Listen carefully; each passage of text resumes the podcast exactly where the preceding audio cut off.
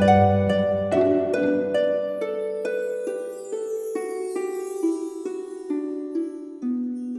イルセラピーでバラ色の人生。宇宙とつながるミオラジオ。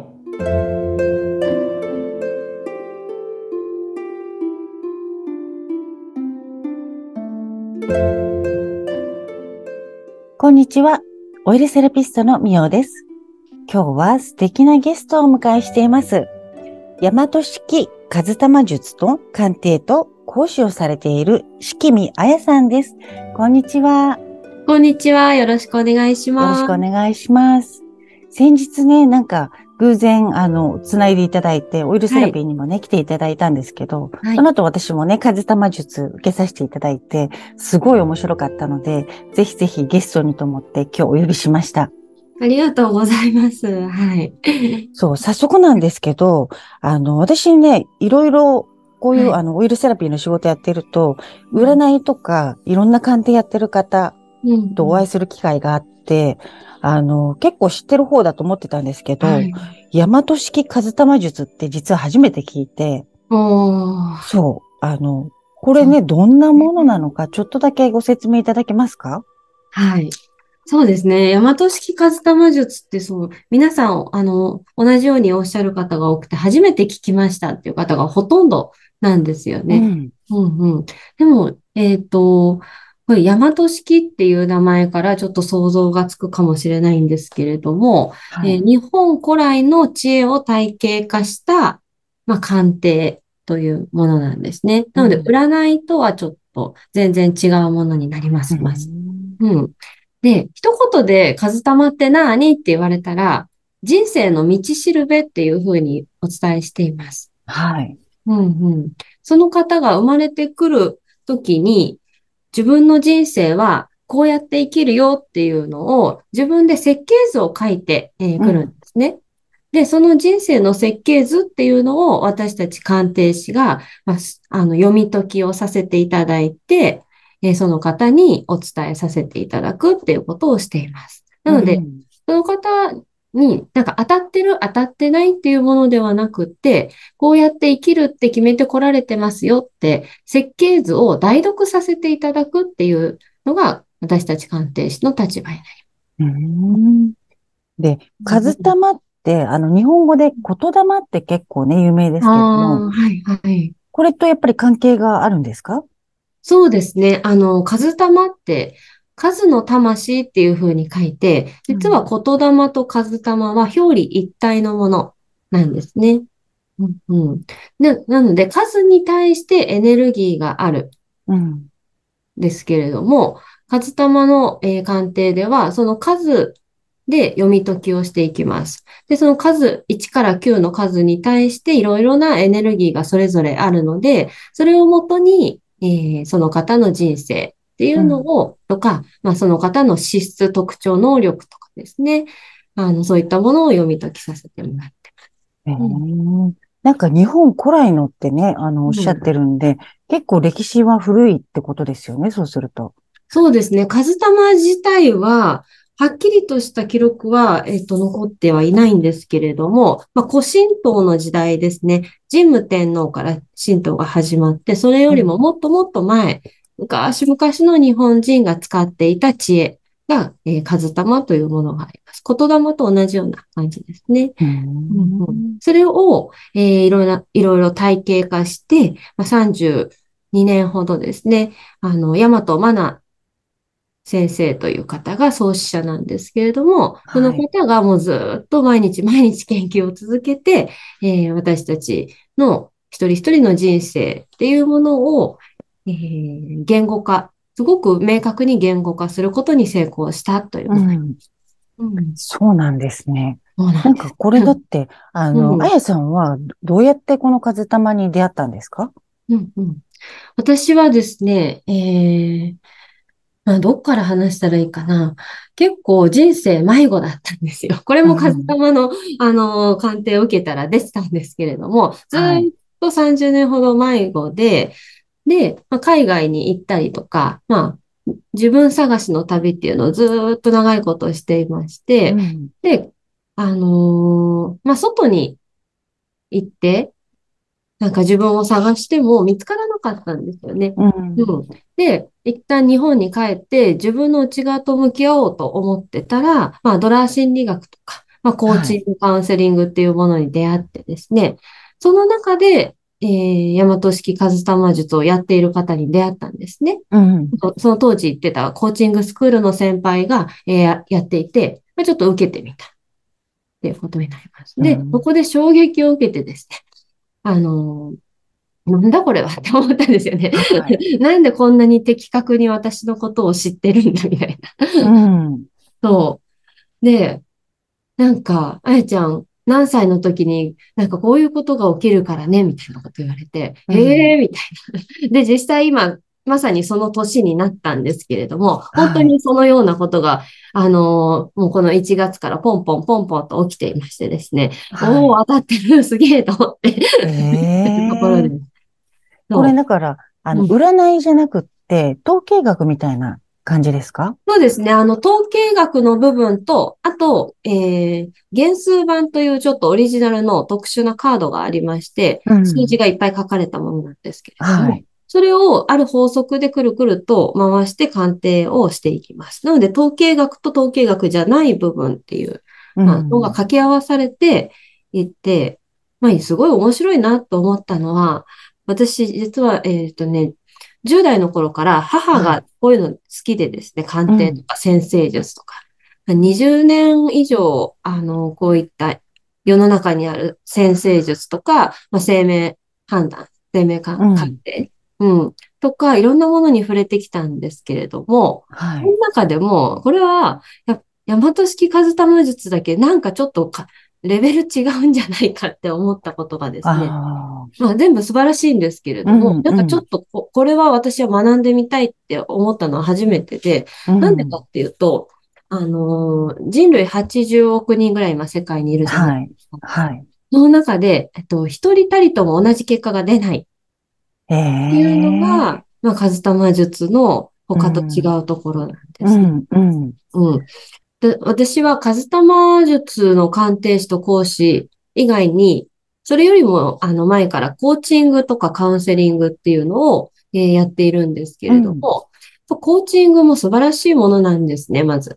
でも、どうしてもコーチングだけじゃ足りないなっていう感覚はもうずっとあってですね。うんなんでかっていうと、その人の経験とか、えー知識の量によって、えーなんか、こう出せる結果というかね、導き出せるものが変わっ、あの、どうしても差が出てしまううん欠点がありまして、なので、そこに数玉術っていうものを加えることによって、その人がどんな能力を持ってて、まだその本人が気づいていない能力とか、何のために、どんなテーマを持って生まれてきたかとか、うん家計ではこういう役割だよとか、あの、親の介護は誰がするよとか、まあ今年はこういうふうに動いた方がいいよとか、リーダーシップ発揮する年とそうじゃない年とあったりするんですよ。うん。うん結構細かく出るんですね。この家計の役割までね、出てくるなんあて。、そうですね。親の介護誰やるとか、そうすると、あの、相続問題とか家業誰継ぐとかもそうなんですけど、うん家計のトラブルが、あの、和玉の、まあ、誕生日からわかる役うん、割っていうところで、えーほとんど解決するって言われてます。うんうんいや、でも私も、あのね、さっきも言ったように、数比術とかね、先生術とか、いろんなのがあって、あの、ね受けたことはね、あるんですよ、結構。うんうんうんうん。で、カズタマ、しあの、カズタマ術これ初めて聞いて、で、で、愛さんお会いして、すごい興味湧いて、そうそう今はもうあまり鑑定って受けないんですけども、うんうんあの、もう受けてみたいと思って、受けて、やっぱりりなんか一言で感想が言えない感じ？不思議な感じ？うん。不思議な感じですよね、すごくね。うんうんうん。でもなんかね、まあ、この当たってましたって言ったら、あの、あれかもしれないんですけど、本当に当たってて、うんちょうどね、体にこういうとこ出てきますよっていうところも、もう実際、あの、なんだろう。去年親知らずを抜いてから、右側にこういろいろ影響が出てたんですけども、ね、うんそれもおっしゃっていただいて、当たってるとか思って。そうですよね。その、その方が、まあ、生まれた時から先天的に、うん。えー体の弱い部分っていうのも、数玉術で一人一人わかります。うん。なのであの、よ予防、予防医学じゃないですけども、はい、はい。うん、そ、まあ、ちょっとここが悪いっていうの、ここが弱いっていう部分を、うん逆に、こう、お医者さんに、ここ大丈夫ですかって定期的に見てもらうっていうことも使えますね。うん。うんいや、でもなんか、うんあれですよね。あの、西洋のものよりも、やっぱり日本人だから、東洋式の日本古来のってすごく安心感があるというか、ああ、そうですよね。ううん、うん、うん、うん。そう、だから吸う人もね、吸う比率はお客さんでいらっしゃって、あの、私もね、ちら、ちょこっとだけ習ったことあるんですよ。うん、うん。でもまた全然違うし、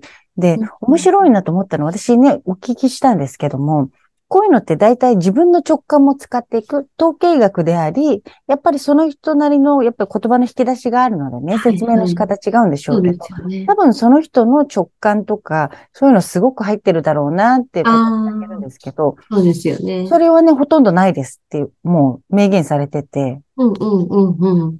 そうです。これ、ほん、あの、私も数秘術とか、あの、旧石学とか大好きで、いろいろ見てるんですけれども、あの、こう、人によって言い方が全然違ったり、うん解釈の仕方がえ違くて、え、こっちの人は今年いいって言ってるけど、こっちの人はなんかワースト1位とか言ってて、どっちなの？みたいな、こんなうんことがよくあったんですね。その点、数玉術は誰が鑑定しても同じ結果になります。うん。その鑑定士さんの知識量とかにももちろんよって若干違うんですけれども、はいお伝えできる内容が。ただですね、あのーそう、流派とかいうのも数比みたいに分かれてないですし、うん。あの、誰、誰がやっても同じ結果になるっていうのが、ちょっと安心感というか、まあ、明確に言い切れるなっていうところで、私は学ぶ、学びたいって思いました。うん。うんうん。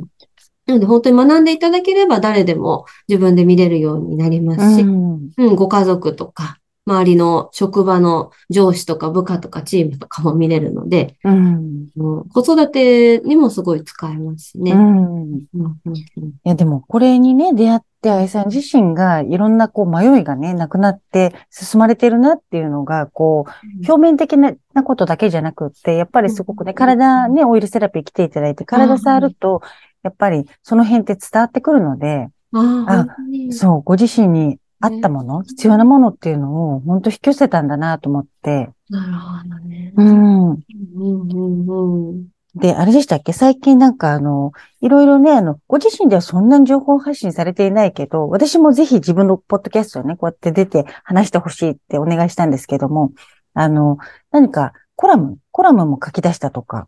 あ、そうなんです言ってね。あの、吉祥寺時間という吉祥寺で、えっと、毎月2万5千部発行されているフリーマガジンがあるんですけれども、はい。そこでちょっとご縁をいただいて、毎月コラムを書かせていただくことになりました。すごい読ませていただいたんですけど、なんかすごい素敵なこ、あの、ね、吉祥寺時間でおしゃれな冊子でしたね。うんうん。うん。でね、実は、実は実は、その、あの、フリーペーパーを、こう、発行されている方が、私とあやさんのご縁つなぎされて、あの、くださった方なんですよね。そうなんですよね。本当に、なんだか不思議なご縁なんですよね。うん。いや、もうなんか最初から出会いから不思議で、うあんの、新井さんってね、おっしゃられる方はで、新井さんという男性から、あの、うんうん。ご紹介されてきましたってね、おっしゃられて、うん。私、新井さん誰？みたいな。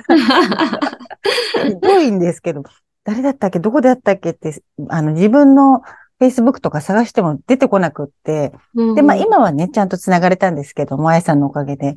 でもなんかそれぐらい不思議な、なかなか私のところは一元さんのお客様って、あの、発見されないので、大体あの、ご紹介なんですけども、でもね、なんか、ね、繋がっちゃいましたね。本当に新井さんとそんなにご縁がなかったのに、あのそれをね、あやさんにつなげていただいて、実際来ていただくってね、なかなかないことなので、あの、本当に不思議なご縁を感じましたね。うん。本当ですよね。うんなんかこう必要なもの、必要な人同士がこう、必要なタイミングで出会うんだろうなっていうのは、うん。もう昔から感じてたんですけれども、まさにそうですよね、本う当に。ん。うんいやでもな、じゃあ今年とか来年とか、自分自身のも風玉で見てらっしゃるんですよね？はい。そう、今年はどんな年になりそうですか？あやさんにとっては。そうですね。あのー私もともとですね、あの、開拓層っていうのと、まあ、家督層っていうのを持って生まれてきて何かっていうと、まあ、チャレンジャーとして生まれてきたんですよね、この人。はい、はい。うんうん。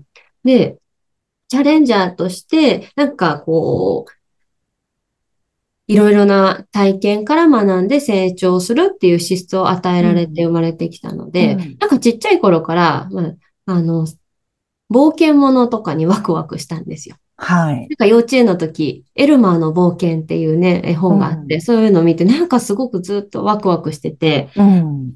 でも、こう家のこともすごく気になって、みたいな。うん。うんちょっと私は、その役割ってみんな2つ誕生日から持って生まれてくるんですけどはい。も、まあ、ちょっと葛藤が起きやすい組み合わせなんですよ、私は。うん。開拓、どんどん外に行って開拓して自分の可能性を、にチャレンジしたいっていうところと、でも実家も気になるみたいうん。な。親に止められたらちょっとそれは無視していけないしね、みたいな。すごい真逆の性質を2つ持って生まれてきちゃったもんなんでうん。すごく、あの、生きづらさっていうのは、あの、風玉に出会うまでは感じてました。うん。でも、風じゃあ玉に出会ってから、そこら辺は、あの、こういう意味なんだっていうのがすごい理解できたので、今、うんそこをうまく活用できるようになってます。うん。あ、そうなんですね。そうですね。今年の前に、ちょっと基本的なところなんですけれども、なんかこう、世の中の多くの人に役に立つことをするっていうのが私の人生のテーマなんですね。はい。これは自分で決めたっていうよりも、もう、この生年月日と自分が親につけてもらった名前から、うん。えー全部出てるものなんですけれども、えーなんとなくですね、そこもちっちゃい頃から世界平和っていうのがずっと頭にあって、うんなんかそこをずっと目指していきたいみたいなのがなんとなくあったんですよ。うん。誰に言われたわけでもなく。はい。そしたら、カズタマでもやっぱり、あなたは世の中の多くの人に役に立つことをやるっていうのがテーマだよって出てて、うんす。ごいしっくりきたんですね。うんうん。なので、なんか、それって他の人が聞いてもピンとこないんですよね。うん。まあそうですようね。んうん。そんなちっちゃい頃からね違いますもんね。うん。ミオさんは一生チャレンジみたいな人なので、大変じゃないですか。なんか、や、やってみようみたいな、いろいろやってみようみたいな人生の方なので、はい面白いなと思ってるんですけうど、んそれを私が聞いても全然ピンとこないんですよね。そう、だから私なんかね、うんこのカズタマのね、あの、あやさんにお会いして、あ、これ素晴らしい。なと思ったので、やっぱり多くの方に聞いてもらいたいし、だから、なんか、発信がね、新しい視点だったり、こう、あ、こういう考え方あるんだ、こういうものが世の中にあるんだっていうのをちょっとお伝えしたいっていう、こう、欲求があるので、って言ったら、それ、そういう星もっと、ほそういう、なんていうの、性質持ってますってね。あそうです。おおっしゃっていただきま名前から出てましたね、それは。うんうんうん。だから言いたくなっちゃうのしょうがないんですね、これも そうなんです。それ能力なんですよ。ミオさんの能力なので、うんあの、それを活かされてて、やっぱりすごい、すごいなって思ってるうん。なので、あの、本当に一人一人違うので、自分にだけ響く言葉っていうのが鑑定でたくさん聞けると思います。はいはい。そうそうそう。本当ね、その通りで、私も自分に響く言葉、それこそ、あの、うん冒頭でも言ったように、私いろんな占いとか、まあ自分でも勉強しましたし、うんうんうん。あの占いとかね、西洋、東洋問わず、いろんなものを受けて、例えばリーディング見えます、聞こえます系の人もはいいっぱい聞いたんですけど、やっぱあやさんのこう、説明してくださる言葉、すごい響きましたね。うんなるほどっていうのと、あとはその気をつけるとこ、あ、確かにってこう納得して、あの、よりここは気をつけなきゃみたいな、うん。う。ん、のがすごくね、しっくりきたので、やっぱりちょっと迷ってる方で、まあ、数玉し、あの、数玉術って聞いたことない方はね、ぜひぜひなんか一回ね、お試しであやさんの鑑定を受けてみると、あの、まあね、有名な先生術とかこうね、あの、気学みたいにいっぱいあるけども、数玉はちょっといいですね、これ。うんぜひ広まってほしいうござます本当にね、あのーそうなんですよね。カズタマを本当に義務教育に入れたいなって、あ本当に？私思っていてですうんね。うん。なぜかというと、これめちゃくちゃ人生を生きていくのに楽になる、あの、はいヒントがたくさん散りばめられているんですよ。うんうん。うんうん。それこそ、あのー自分の人生って何のために生まれてきたんだろうなとか、自分ってどんな能力を持ってるんだろうって思っているお子さん、まあお子さんとか大人の方とかっていっぱい世の中いると思うんうです。で、まあ、なんとなくこう、就職して、でもなんか合わないなとか思ってたりとか、うん。まあ、どの学校に行ったらいいんだろうなって悩んでるお子さんとかにもものすごい役に立ってですね、うんももともと、あこの、こういう能力があなた持って生まれてきてるよって、もう少し言うとあの、ごじ自分の父方と母方の、えーご先祖様たちからもらってる DNA 鑑定みたいなうんものが数玉なんですよ。はい。もちろん医学的なのとは違うので、ええ、ええこ。こら辺はあれなんですけれども、うんでも、なんか限りなくやっぱ鑑定してて、昨日も家族鑑定させてもらって、はい。やっぱり、こう4人子供がいる、えーお客さんだったんですけれども、うん。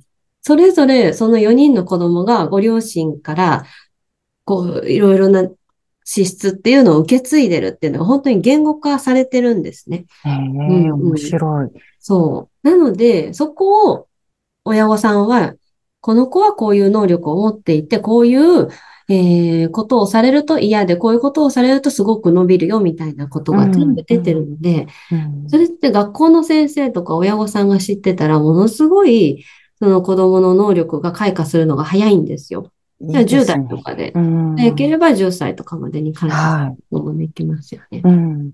で、そうだからとかにも使はいえますしね。面白かったのが、その、誕生日だけとかじゃなくって、名前もね、全部ひらがなで書いて、とかね。あの、やっぱりこう、大和式っていうだけあって、1900何年とかじゃなくて、昭和とかね、あの、平成とか、そっちで教えてくださいっていうことだったりもして、やっぱりこの、なんだろう、日本古来に、からこううんなんか伝わってくる、日本人向けのというか、うんうん日本的な要素がね、多分すごく散りばめられてるんでしょうね。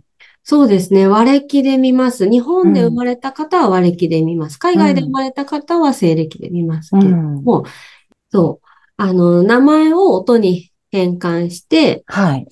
数字に変換しているうん。んですね。うんうん。なそうので、なんですねこの辺もなんかこう、生年月日だけで鑑定するものとはまたちょっと、えーうんもっと細かい部分が見れて、そうですね。うんね、うんうん。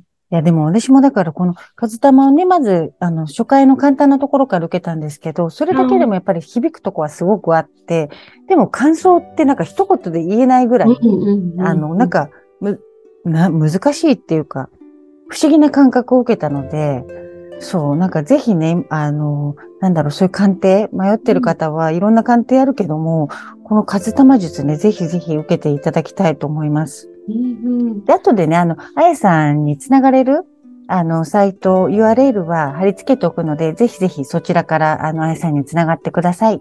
ということで、はい今日はあやさん、本当ありがとうございました。ありがとうございました。また、あの、鑑定よろしくお願いします。はい。よろしくお願いします。はい。ということで、今日はこれで終わりにしたいと思います。それでは皆さん、ごきげんよう。